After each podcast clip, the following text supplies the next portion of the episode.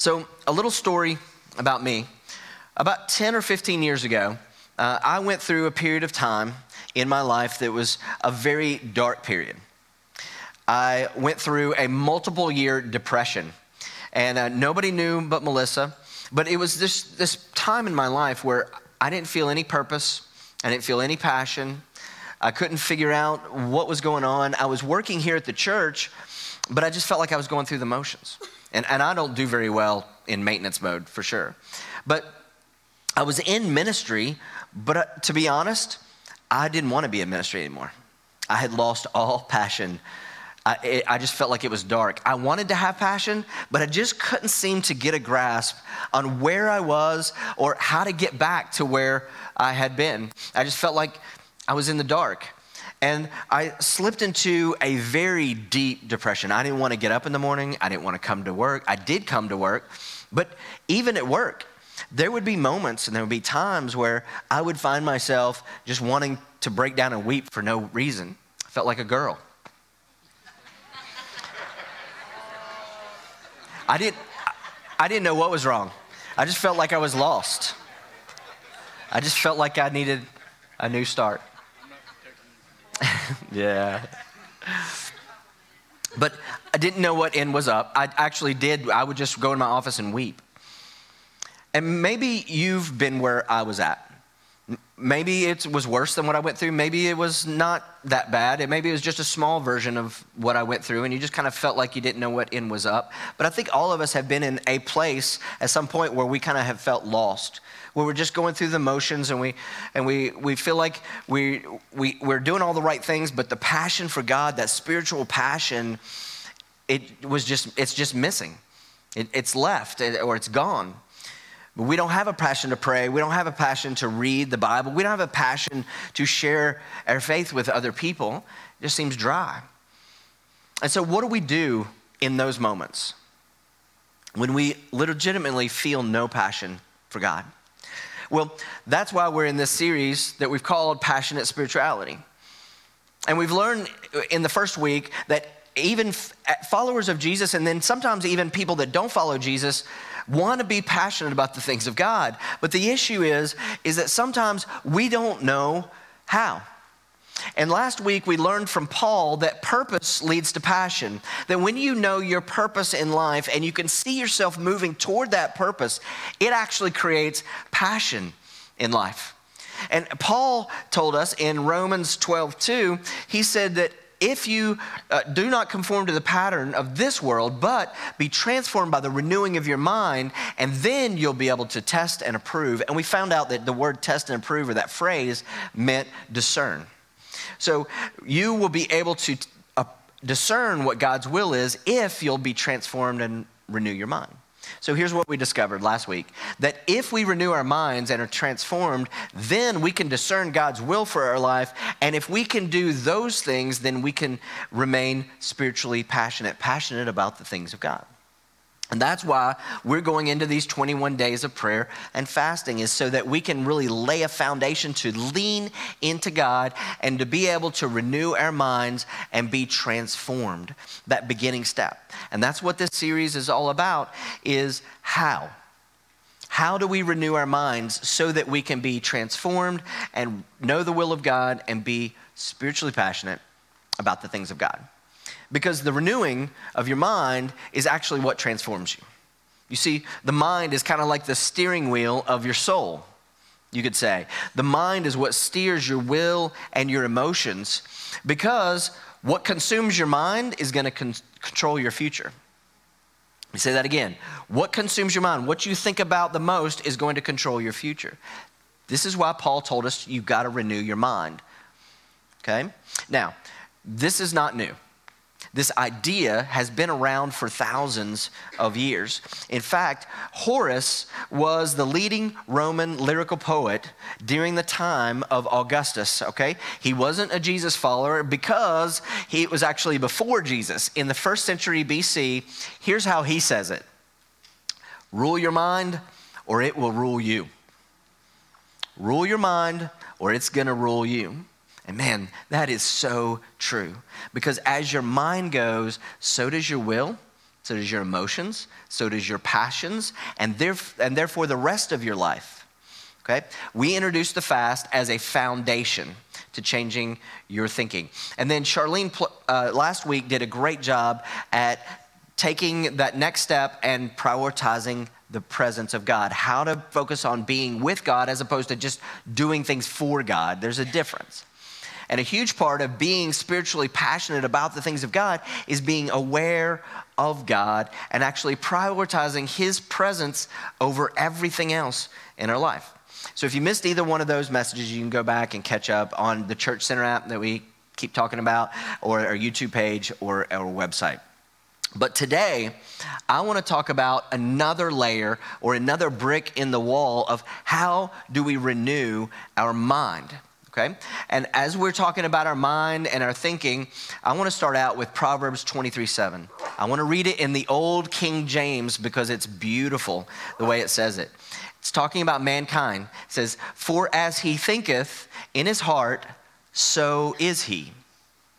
For as a man th- or a woman thinks in their heart, so are they." This is the Bible. So when we think about, you know, it's sometimes it's good to stop and think about the things that we think about. Isn't it? When we stop and we think about the things that we think about, sometimes that can be a little bit alarming because some of us don't have the greatest thoughts. Sometimes we recognize that there are certain thought patterns that are not healthy for us, and yet it's very difficult to change those things. Maybe because habitually we've always had that thought pattern. Maybe you just now figured out that, wow, this may not be the healthiest way for, for me to think. You know, things may not be turning out the way that I want them to, and I, maybe I recognize that my thought patterns might be the source of the pain in my life. Or could be something new. It could be something new that came up, and you don't know where it came from, but we just begin to think, you know what? Maybe, just maybe, these thoughts are not healthy for me. It could be negative self-talk. It could be thoughts of temptation. It could be hatred. It could be self-loathing, unforgiveness, whatever thoughts come into our mind. And we recognize those, if we'll recognize those as things that we should not be thinking, and we don't even want to think, to be honest, then one of the first questions that we've got to ask in that question is, why? Why do we develop wrong thinking? There are a lot of reasons, actually, but I'm going to give you just a few. One is trauma, traumatic experiences. Some of us have been through abuse or neglect or other traumas that can lead to negative thought patterns that if they're led, if they're left on their own, we subconsciously think, that's how I deal with my my trauma. And then maybe you haven't had trauma, but you've had past experiences that were negative. They were extremely negative, and maybe those past experiences repeated over and over. It could have been your parents, could have been somebody in your childhood, could have been a teacher, but they repeated over and over, creating a rhythm in your life of negative thought patterns. And here is a huge one right now in our society, and that is social conditioning. Society can play a role in shaping our thought patterns. And if you're not careful, if we're not careful, the society that we live in right now, it can actually shape how you think into wrong thinking. And I'm telling you, right now, all sides sensationalize everything, okay? Don't get me wrong. There are some things that are wrong in our country that need to be fixed. But to listen to our society, our media, to some of our politicians, they're going to tell you that, listen, everybody that doesn't think like you, doesn't look like you, hates you and wants to destroy you and everything that you love. They're pitting us against each other. The other side hates you and is trying to destroy you and your country. It's happening on both sides. And social conditioning and cultural influences can play a huge role in shaping thought patterns and internalizing inter- harmful stereotypes and messages. And if we continue to feed ourselves enough of that, it affects our thinking.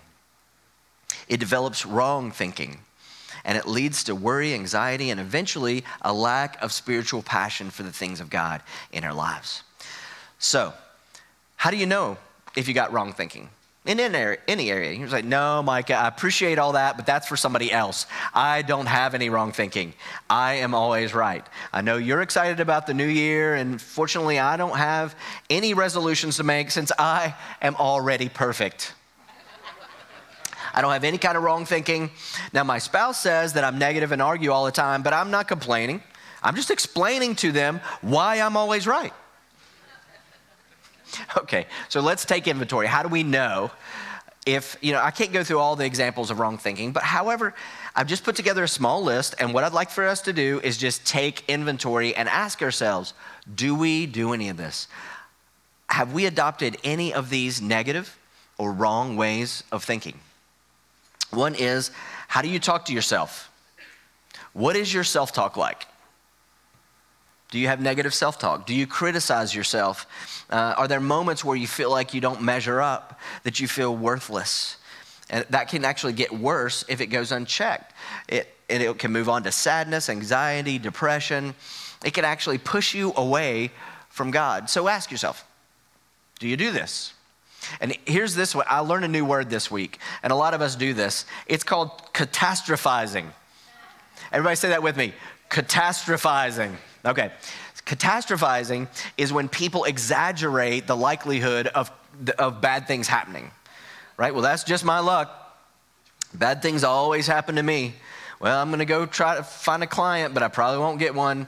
My spouse is probably gonna act like this because they always do, all right? I'll pray the scriptures, Micah, but I don't know what, who knows what God's gonna do. Well, do you tend to think this way? So another way to know if you have wrong thinking is, are you black and white? Okay, to all my A-type people, here we go. Yeah. Are your views on everything always black and white? There's no gray in life. It's either right or wrong. It's white or it's black. Now, I'm not talking about moral issues, okay, or biblical standards. I'm talking about there is a right way to load the dishwasher and there is a wrong way to load the dishwasher. You guys know who I'm talking about. Now, don't get me wrong. There are absolute truths, okay? I'm not talking about relative truth.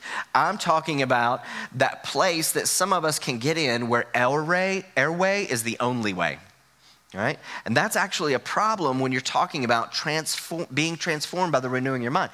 Because if you already know everything, then anything that a friend, a pastor, or anybody else says that might land in a gray area, well, you know what? That might not be as simple as black and white. That's going to hinder you from renewing your mind to the things of God. But if you're just taking that hard stance of, no, this is what I believe and this is right and everybody else is wrong all the time, that's an issue. Do you have this wrong thinking? Another example is thinking that people can read your mind. If you are sitting next to somebody that does this, as your pastor, I give you permission to elbow them right now. People assume that other people know what they're thinking. That's wrong thinking. And as much as we kind of have fun with it a little bit, it actually contributes to feelings of hurt and anger in a relationship, especially in relationships that are very close to you. So many marriages fall apart because there's not communication. Everybody thinks that the other person can read their mind. He should know this. She should know this. And it's not good. Do you think this way, that everybody should be able to read your mind? There's also something called personalization. That is wrong thinking. This is where we blame ourselves for things that are outside of our control. And we end up in shame and, and guilt and, and just being far from God. Is this a part of your thinking pattern? Now, these are examples of wrong thinking, and, and we want to get rid of, we want to shed our wrong thinking. thinking in order to, once again, renew our mind and be transformed so that we can be passionate for God. And so if maybe you found yourself in one of these examples, you recognize that maybe your thinking could be affecting your life, uh, yourself, or even your loved ones in a negative way of some sort. If you realize that your thinking might be steering your life in the wrong way in a certain area of life, or robbing you of a potential passion and excitement for the things of God, And, and I honestly believe that's all of us to some degree, including myself, that there are areas of our thinking that actually need to be transformed by the renewing of our mind. And if that is us, and we find that that could be us, then we got to ask ourselves another question, and that's this: how do we change our thinking? It can be easy to say, hey, don't think that way. But all of us know that to change a pattern of thinking is extremely difficult. But I've got great news for you today, and that is that we are going to tra- tackle another way to, for you to be able to renew your mind so that you can be transformed. And if you can do that and you can focus on your purpose, then you can actually have that spiritual passion for God that you want, that we all want. And we're going to find our answer today in the book of Joshua. Now, a little bit of background on the book of Joshua. Moses has led literally millions of people out of slavery, out of captivity, and he has led them to the border of what is called the Promised Land. And it was land that was actually theirs, and while they were gone in slavery, squatters came and they actually took it. And Moses has just led these millions of people to the edge of the Promised Land, and then he dies. He passes away, and he passes the torch, the leadership of millions of people, to this one man, Joshua.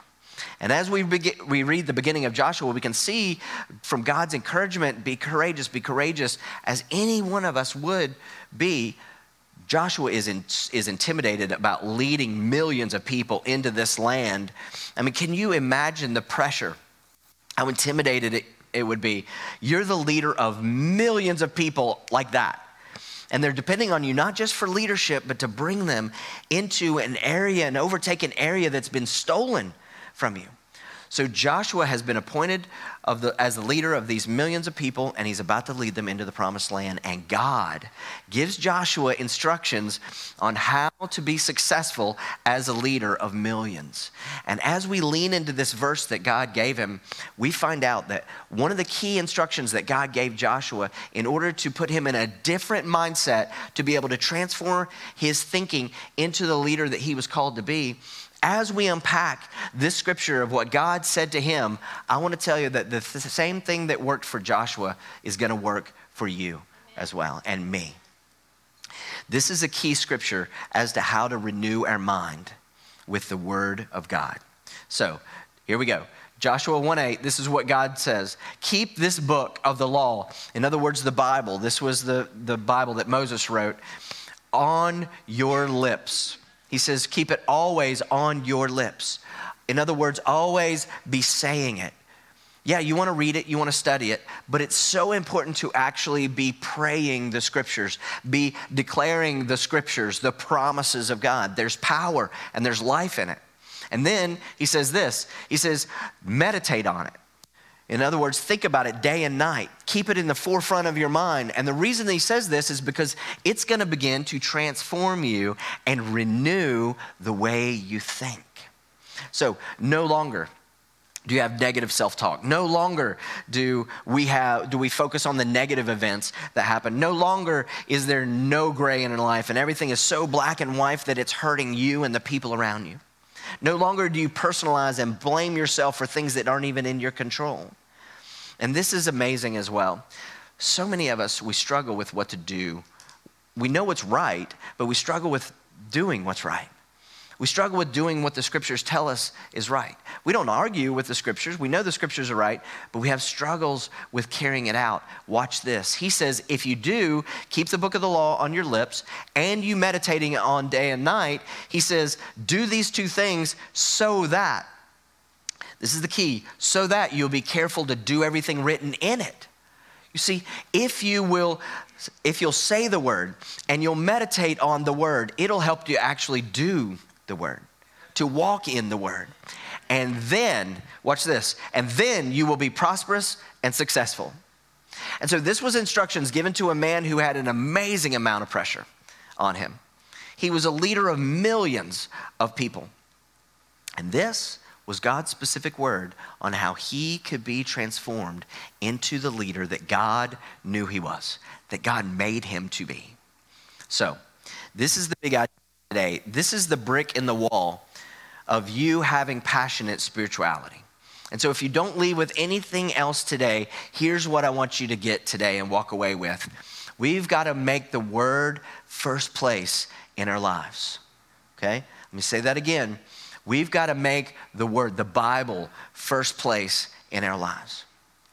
I'm like, but what if I read my Bible, but I don't feel anything? It's like I don't get anything out of it. Just to be transparent, I don't want to read it. I don't feel like I get anything out of it. It just feels like words going by. It doesn't seem like it makes a difference in my life. I don't feel any different when I read it. I mean, what do I do? I think that's a great question. I think it's a, it's a question that many people ask. It's a question that I have asked before. And there's a scripture that was written specifically just to answer that question, which is, how do you become passionate about reading the Bible and the Word of God? Watch this. In Proverbs twenty-two seventeen, it says, pay attention and turn your ear to the sayings of the wise and apply your heart to what I teach. For it is pleasing when you keep them in your heart and have all of them ready on your, here it is again, having it on your lips, saying it, speaking it, okay?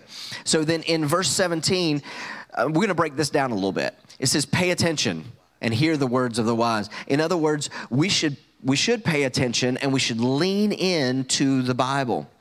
And if we can do that, then it says it becomes pleasing when we keep them in our heart. But that's the question, right? Is how do we enjoy reading the Bible? Like, how is it pleasing to us when we read it, when we embrace it, and we love it, and we enjoy it, and it brings satisfaction to us as we read it? Is there something I can do to actually move from just reading the words and just the words going by to actually becoming passionate about it, where we love reading it, where we find pleasure in it, that it is pleasing to us? What happens if I just don't feel that? Here's what he's saying is the way you do it, you lean in and then you apply your heart. Now I want to talk a minute about what it means. What does that mean, apply your heart? The phrase he's using is apply your heart to what you're reading or to what you hear. So this verb right here, apply, in the original Hebrew, it simply means to set or stand or place. So it's like you take your heart and you place it, you put it, you stand it into what you've heard, or what you've read, or what you've seen with your eyes. You actually push your heart into it, or your attention into it, if you will, into the Word of God and the knowledge of the Word of God and the power of the Word of God and the beauty of it. You've got to place your attention on it, or as he put it, apply your heart, lean into it. And if your heart isn't feeling anything, you say to your heart, heart, wake up.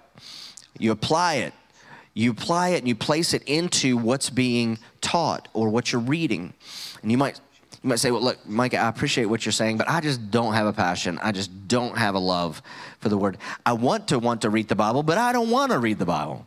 Okay, it's kind of like what we were talking about in the first week. And I think that there are a couple things that we can do to actually become passionate and lean into and apply our heart. Because We sometimes we're not passionate about reading the Bible because we don't understand the power in it. And we actually give ourselves too much credit in our lives. And look at this. First Peter two twenty-three. Peter says, for you have been born again, not of perishable seed, but of imperishable seed. But you have been born again through the living and enduring Word of God. You, if you're a Jesus follower, you were actually born again. You were saved by the Word of God. It is at the core of your salvation is the Word of God. That's how powerful it is in your life, in your born again life. And then he goes on and he actually quotes a scripture from Isaiah. And it's very, very interesting. He just wants to let us know the power of the Word of God compared to who we are in and of ourselves and how limited we are. He says, for all people are like grass and their glory is like the flowers of the field. Oh, that's great. So like I'm a, like a flower for Jesus. Well, hang on just a second, because it says the grass withers and the flowers fall. In other words, we're like grass. In and of ourselves, we wither. and we fall. We do our best. We may be beautiful for a time, but eventually we're going to wither and we're going to fall in and of ourselves. And then he comes in in the next verse and he says, but the word of the Lord endures forever. And that this is the word that was preached to you.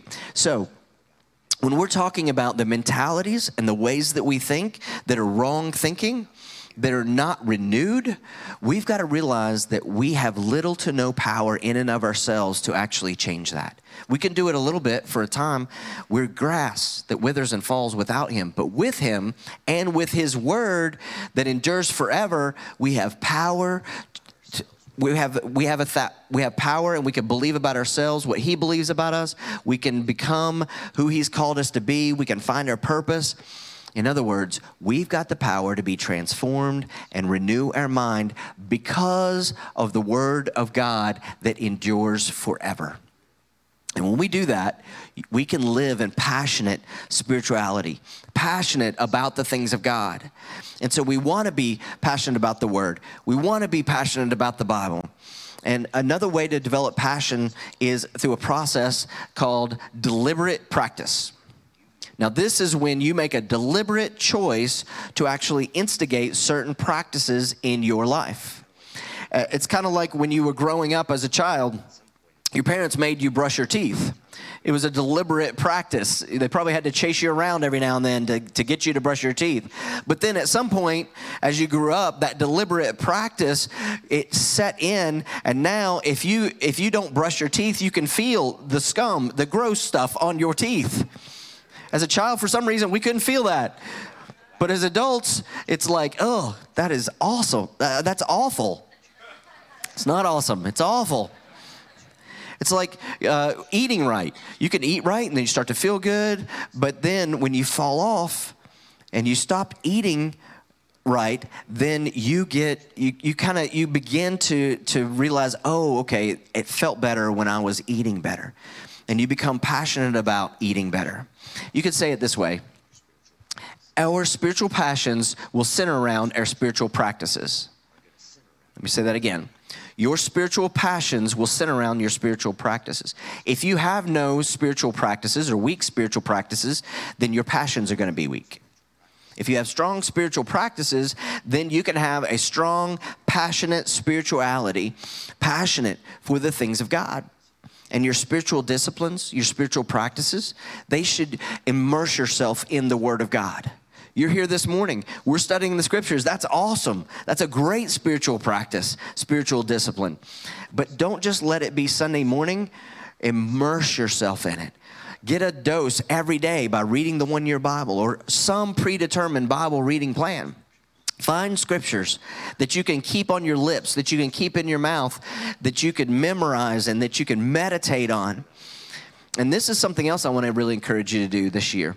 And that is find a meetup where you can discuss another great spiritual practice, spiritual discipline that I want to encourage you in is get into a meetup. I want to encourage you to do that. We're just getting ready to launch all of our spring meetups, uh, our new groups, the thirteen weeks. They have all kinds of types. Mike, I got enough stuff to do. Why do I got to do that? Because this is where you discuss the scriptures, the word, the Bible. A lot of things will never get into you until you talk about it with other people. Life change happens in circles more than in rows. So you can come and sit in in a row on a Sunday morning and you get a certain amount of that. But man, when you get in a circle, in a group of people, and you begin to dialogue with those people, that's when things really settle in your heart. Even if you're in a meetup that maybe doesn't have a curriculum attached to it, maybe you're in an exercise group or or whatever, they always still stop and they have a scripture or a nugget and they discuss the Bible. And there are also, there are people that are there that you can ask questions to. You can ask questions to them, you know, ask questions about, you know, the message is like, what in the world was Micah talking about? I have no idea what he was talking. You can ask them, and hopefully they know. But this is the thing. We have thirteen weeks in the spring, six weeks in the summer, and thirteen weeks in the fall. We do it in semesters like this, so you don't have to take the same group all year long. Because a lot of times, your interest changes. I want to know what the Word says about marriage. And so you do a marriage meetup for a while, and then you do a parenting meetup for a little while, and then maybe you do a Bible study for a while, and then you do exercise meetup for a while. But you can, that way you can get uh, get uh, all the different types. You can, at L W C dot org slash meetups, you can find all the meetups that are there, as well as on your Church Center app as well. Those start in February. It will help you fall in love with the Word so that you can renew your mind, all right? Now, the story I told you at the beginning of the message about years ago where I was really in a dark place in my life, and I was I was really struggling with depression and just felt like I didn't have any direction. I didn't have any passion at all. My emotions wanted to do anything but read the Bible. Can I just be real with you? I know I'm a preacher, and, and I should just, you know, I, I always love to read the Bible, but I didn't want to read the Bible. In fact, I didn't even want to be in ministry. I was begging God to let me do anything else. It was such a dark place. I felt lost. I felt like I couldn't f- find my way around. I didn't know what my next steps were. But one thing that I learned growing up and all through ministry was this verse, and I want to share it with you because it brought me so much life in such a dark place. Psalm one nineteen, it says, your word, God, God's word, the Bible, is a lamp for my feet, and it's a light to my path. I knew that to be true. But in that dark and lost place, I didn't want to read the Bible. I honestly, I didn't have a love for the Word of God, but I had an incredible respect for the power that was in the Word. And so I actually began to up my Bible reading as a spiritual practice. Even though I had no passion for God, it just felt like it was the words going by. I began, I, here's what I knew. I knew what power was in it. And so I began to read the Bible even more. In fact, I began to memorize scriptures. I actually memorized whole chapters of the Bible during this period of my life. And it wasn't because I was this super spiritual giant with passionate spirituality. It was the opposite.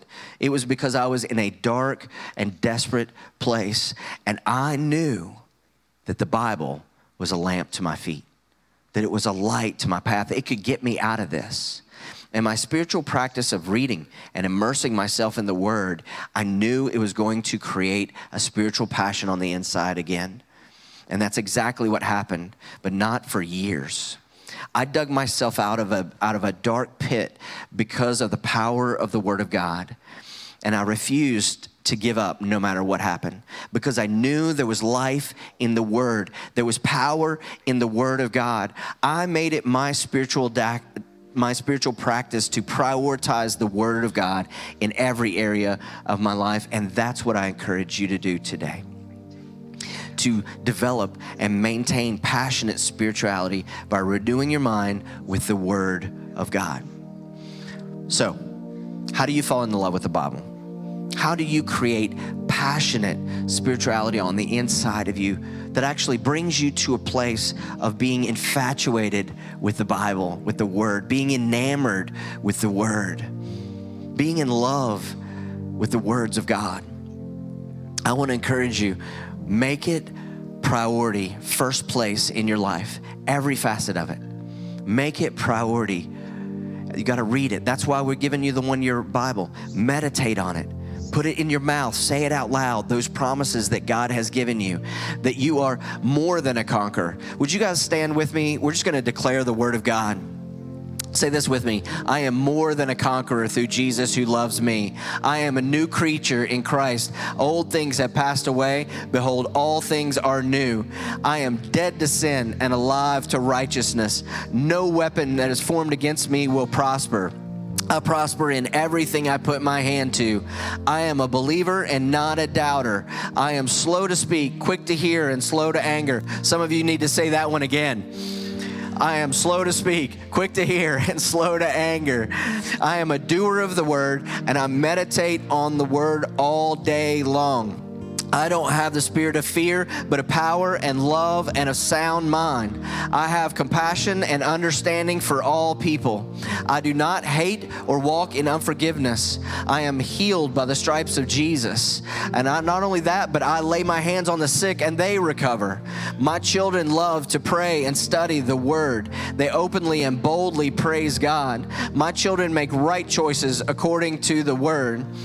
All my household is blessed in their deeds. We're blessed when we come in and blessed when we go out.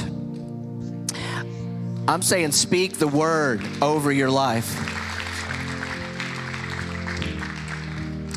Keep it on your lips. It'll transform you by the renewing of your mind. And then don't just don't just say it, meditate on it day and night. The first thing you do when you wake up, the last thing you do before you go to bed, and everywhere in between, that you're thinking about it, that you're meditating on it, that you're saying the promises of God. And when you do that, it's amazing that from the inside out, what's going to happen is your behavior is going to be changed. You're going to be careful to do what's written in it, and therefore you're prosperous and successful. The word is a lamp unto your feet. It's a light to your path that will lead you to be passionate about the things of God. It'll lead you to passionate spirituality. It's an amazing thing. And by the way, you can pray over all those scriptures over yourself. I've listed them all in the notes section of the Church Center app, so you can grab them there if you want them. Or you can just, if you're going through something, Google scriptures on that particular thing. But regardless, I put these there for you. And I just want to, my heart's desire today is that you walk out of here excited about the Bible, a fresh and a new passion about reading the word, because there's amazing power in it. There's amazing power in it, and there's a reason why it's been, uh, more than any other book in the, on the face of the planet, it's been, it's, it's been they've tried to burn it. They've tried to get rid of it. It's still the bestseller of all time. And it's because there's power in it. And that power God wanted for you to have on the inside of you.